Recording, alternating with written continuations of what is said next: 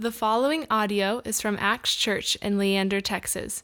More information about Axe is available at axchurchleander.com. man. The man said, This is now bone of my bones and flesh of my flesh. She shall be called woman, for she was taken out of man. This is why a man leaves his father and mother and is united to his wife, and they become one flesh. Adam and his wife were both naked, and they felt no shame. This is the word of the Lord. So you can ask my wife, but I can be overly ambitious in projects or in things I'm going to do. I'm sure I am the only man in the history of humankind who has ever done that.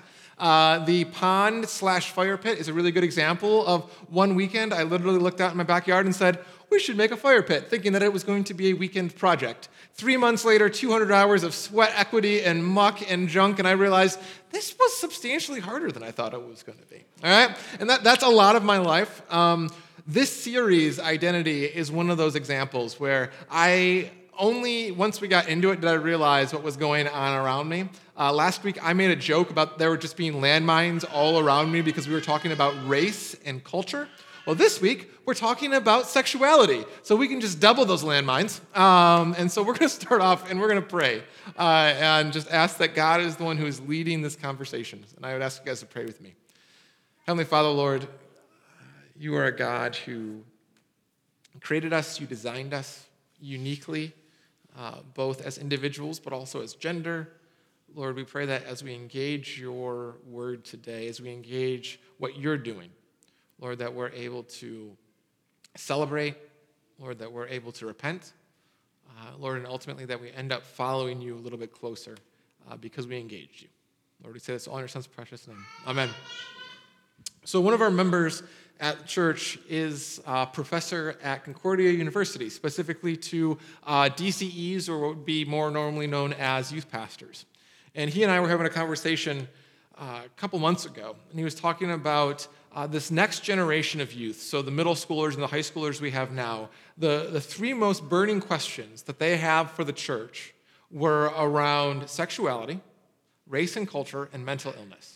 So much so that if the church couldn't actually address these issues, if the church couldn't lean in to these very complicated, messy, broken topics, that this next generation of youth actually didn't find much value in church if we couldn't lean into these issues. And so that's where the series of identity came from. And last week, again, we talked about race and culture. This week, we're talking about sexuality. Um, and I'm joking, but I am serious also that this is a topic that is messy, it is scary. Quite frankly, as a pastor, I don't really want to preach on it, right? There are so many different competing worldviews that are out there. There are so many different competing worldviews in the church overall. In fact, there are competing worldviews in this room right now. In fact, if I asked 20 of you, what are your views on sexuality, I would probably get 20 different answers.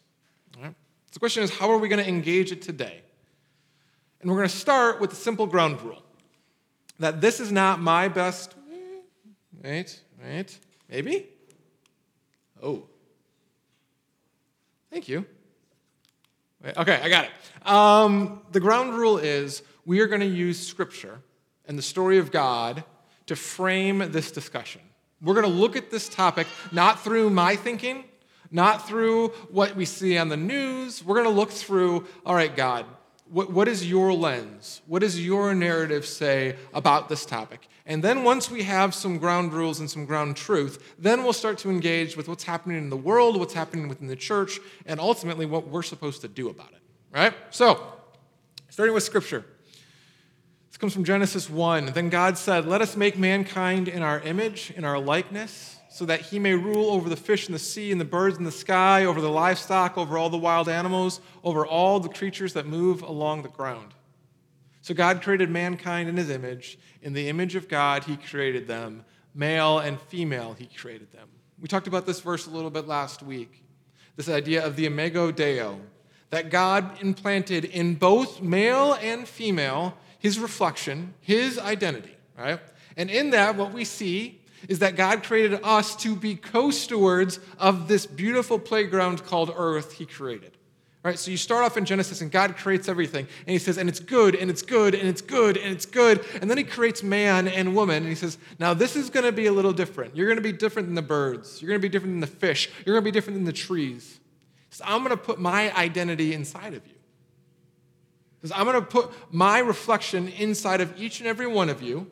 And it goes out of the way to say this is not a male versus female thing. There isn't the one that's really like God and the one that's kind of like God. No, he says male and female, he created them. And we were called then to be stewards or managers of the world. He put us in this giant playground. He said, I love you. I built this for you. And now I want you to take care of this world. I want you to steward this world. He said, I want you to do it together as equal co partners in what God is doing down here. So that's the truth number one that's going to frame this discussion today, right? Truth one, truth two. This comes from Genesis 2. Then God said, It is not good for man to be alone. I will make a helper suitable for him. Now, we've been talking about this a few times in the last couple months, but this word helper is not a servant, right? It doesn't say God created Adam and Adam needed a maid right? Or Adam needed a cook, or Adam needed someone to do his laundry. That is not what this word helper means. If you get into the, uh, the Hebrew, if you get into the original language, what God is saying is, I'm going to create someone that is going to complete you. Right, remember, uh, what was that? Tommy Maguire, you complete me, right? Is I think that's where that movie came from. But this idea that man by himself wasn't complete. And so God created something to essentially complement him to fill him out. Think of like a yin and a yang symbol, right? They go together, and what we see in Scripture, what we see in the truth of how God designed this, is that He designed men and women to complement one another. We were built for it, we were built for community. We're going to see what sin does to community really quick, but at the end of the day, none of us are built as an island. We're not our best when we're by ourselves. And so God designs these two genders to complement one another and to bring one another out. And we see that ultimately in its ultimate fruition in marriage, but it happens in all kinds of ways, right? We have brothers, we have sisters. We have friends that are the opposite gender, and they see things differently than we do, and they experience life differently than we do. And it doesn't make them better or worse. In fact, when it's at its best, their differences bring out the best in us, right? And so, again, you have this God creating co partners, co stewards of his creation, but then he says, you are going to be distinct. And in fact, you're going to be built for one another to bring out the best in one another, right? Genesis 1, co stewards. Genesis 2, complementary components. Then we get to Genesis 3. This is when we rebel. This is when we tell God, you know what? We've got a better idea. And that rebellion has a consequence. That rebellion separates us from each other and us from God. God says to the woman, He says, I will make your pain in childbearing very severe. With painful labor, you will give birth to children. Your desire will be for your husband, and he will rule over you. We go from there being no shame in chapter two to this ten- contentious relationship in chapter three. All of a sudden, the husband and the wife, these complementary parts that are supposed to work so well together, now there is dissonance there. Now there's a brokenness there. Now all of a sudden, your desire is going to be for your husband. You want what he has, and he is going to rule over you. There is going to be a subservient relationship. That's not in Genesis 2. That only happens once sin enters the picture, right? This brokenness. And then he says to Adam, Because you listened to your wife, you ate from the tree of which I commanded you you must not eat from. Cursed is the ground because of you. Through painful toil, you will eat from it all the days of your life. It will produce thistles and thorns for you. You will eat the plants from the field. By the sweat of your brow, you will eat your food until you return to the ground, since from it you were taken. For dust you are, and dust you will return. Genesis 1, we're co stewards, co partners in what God is doing in the world. Genesis 2, we get built to complement one another, to bring out the best in one another. Genesis 3, sin enters the picture and it all goes to hell, literally. Hell is separation from God. It breaks down relationships, it breaks down everything. And sin ends up corrupting every aspect of our existence. It corrupts our relationship to God. It corrupts how we talk to Him, how we pray to Him, how we hear Him. It corrupts how we talk to one another. It corrupts our physical bodies, right? From dust you are taken, guess what? You're going to die. It corrupts our relationships, and it corrupts our sexuality. As we talk about what we do with sexuality in 2019 and beyond, we have to start with the understanding it's worse than we know. It's broken, it's messy, it's complicated, it's tangled, and it's affected all of us. And really, you're going to hear this a lot today, but all of us. Sin doesn't pick and choose. It infects and it distorts and it corrupts. And that, that's how we have to start, understanding both the truth of God's word, the truth of how we were designed, and the truth that it's just broken. Right? And we see that brokenness in both how the world and how the organized institutional church has addressed this issue. Because both sides, right? Sometimes as the church, it's easy to throw the world under the bus. Like, well, they don't have Jesus, so of course they're broken. Okay, well, guess what? The church has Jesus, and we're just as broken, right? Because here's the problem with the church we are just as misinformed, just as broken, just as sinful as the people outside of the church, right? Sin doesn't just pick and choose. It's not like, oh, you got Jesus, you never struggle with anything else ever again. That isn't how our faith works. That isn't how God works. And sin is more insidious than that. And so we're going to go through and we're going to look at some examples, both from the world and from the church, of how sin's insidiousness and how that corruption has actually darkened our ability to have a conversation about sexuality, right? Because the church, we have a really hit or miss track record with it. When you look at the early church, when you look at the Gospels, and when you look at the epistles, it was so countercultural to the time of how Jesus treated women. Right? At that time, if you were not married, if you were not in your father's household, as a woman, you had no rights. They all went through the males. Right? And so if your husband died, if your father died, and no one else in your family was willing to advocate for you, you were essentially out of community. You had no resources, you couldn't own anything, you had no dignity, you had no real value. Jesus comes along and he changes all of that. All of a sudden, he's inviting these women into ministry. When you go through the Gospels, the only people it ever talks about who financially supported Jesus, the original investors in the kingdom of God, it says were women. And then in the epistles, once the church starts going, once you start building these church plants, you have Paul saying things like this So in Christ, you are all children of God through faith, for all of you were baptized into Christ and have clothed yourself with Christ. And so he says, There is neither Jew nor Gentile, slave or free there is neither male or female, for you are all one in Christ Jesus. He says, Your primary identity, the thing that you are going to build your foundation on, is on Jesus, and that is universal to both male and female. And that's how the church starts. And so you're like, Awesome, the church is doing great. What ends up happening is the church begins to become institutionalized and it starts to be co opted by Roman culture. And again, in Rome, women didn't have the same rights as they did in the church. And so, slowly but surely, what you see in the life and the history of the church is the church starts to mirror the culture. And so, by the time you get to around 200, 300 AD, generation three, generation four of the church, our views on gender and our views on women all of a sudden start to look a lot like Genesis 3 you will desire your husband's position, and he's going to rule over you.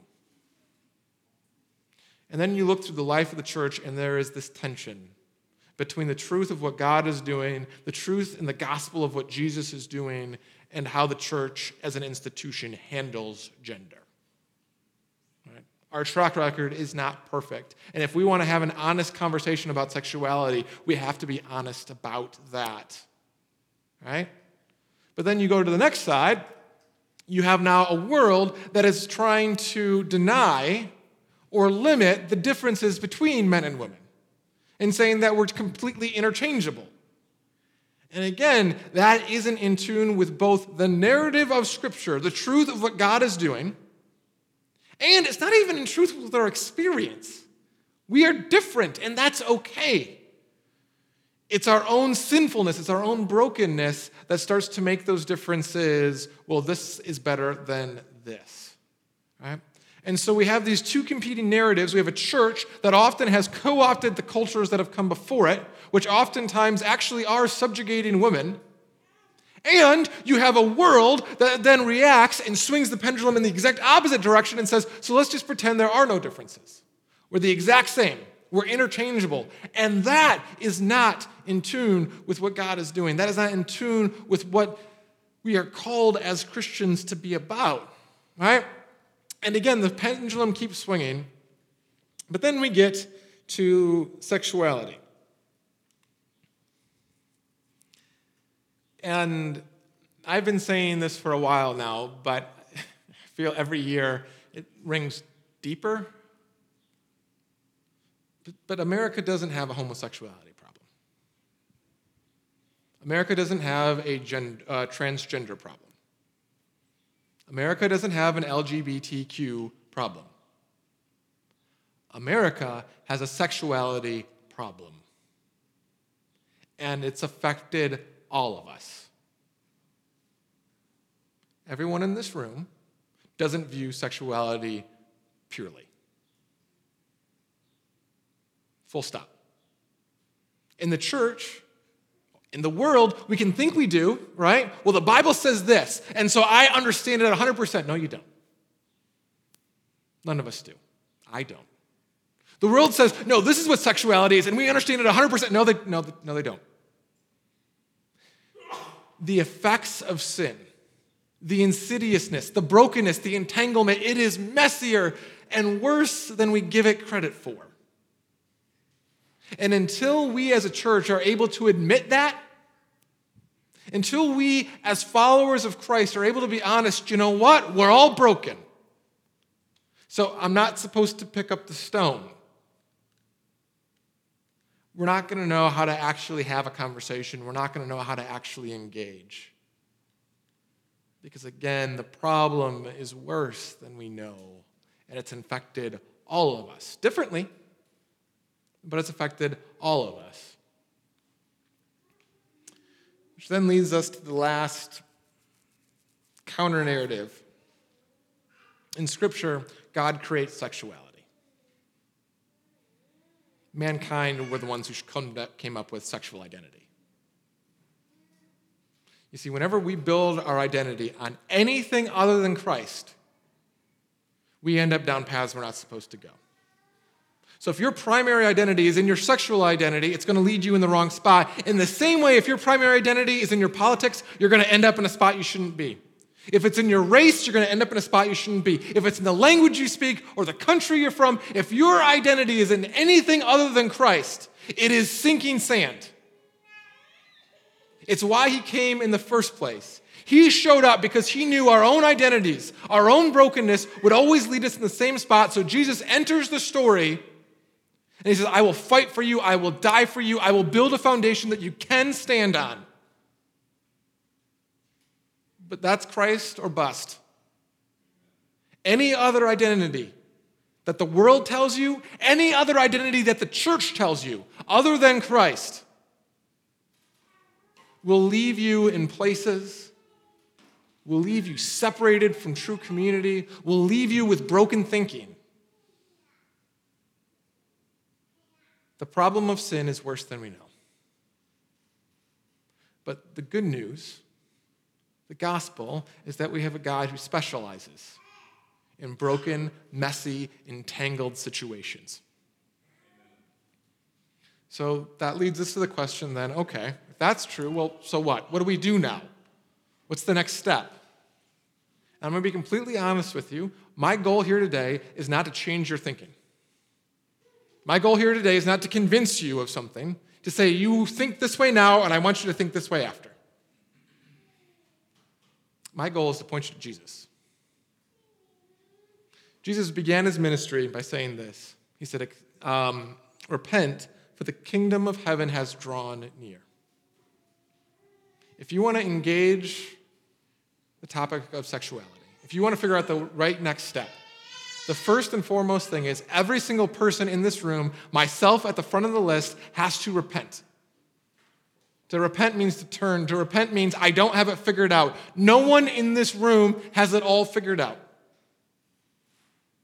And so, as we go from here, to be honest and saying, you know what? If you think you do, God, I have to repent. If you realize you don't have it all figured out, repent. Turn and say, God, I need your kingdom to enter into this situation. That's what your kingdom come has drawn near means. It literally means the reign of God, the power of God. And so to begin this conversation, to begin this journey by just saying, God, I, I don't have it all together. I don't have it all together in my life, and I certainly don't have it together all together in someone else's life. And so we as a church need to repent. We as individuals need to repent. But then Jesus doesn't end his ministry there. Immediately after saying, Repent, the kingdom of God has come near, he starts inviting people into something. He starts saying, Come follow me. He invites people into relationship with him. And then, as we as Christians, that's our call, that's our invitation, that we then get to follow Him and say, you know what, God, I don't know. This is way messier than I thought it was. This is way more broken than I thought it was. I need you to guide and teach me.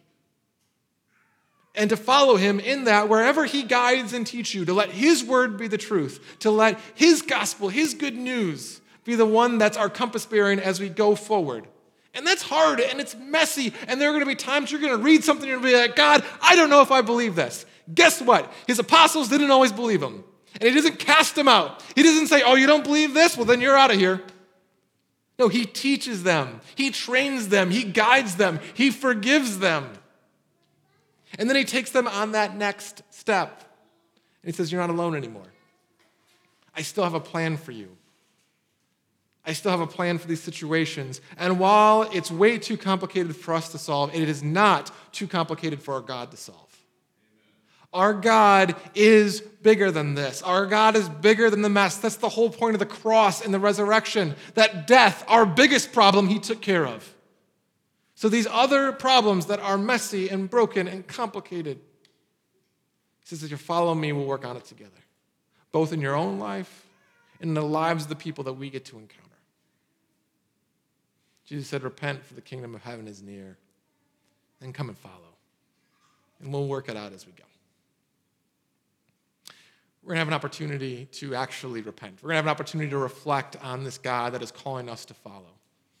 We're going to go into a time of worship and then into a time where communion, community union, where we begin by saying, Take and eat, this is broken for you. Take and drink, this is my blood shed for the forgiveness of sins. It's a time both to repent and to follow and connect. Y'all pray with me. Heavenly Father God, you are a good God. You are a God who fights for his people. You are a God who invites us both to admit that we don't have it all figured out, but also then to come and follow you one step at a time. Oh God, we say this all in your son's precious name. Amen. Thank you for listening to this podcast from Acts Church in Leander, Texas. Feel free to share this message with others and stay connected with us at actschurchleander.com.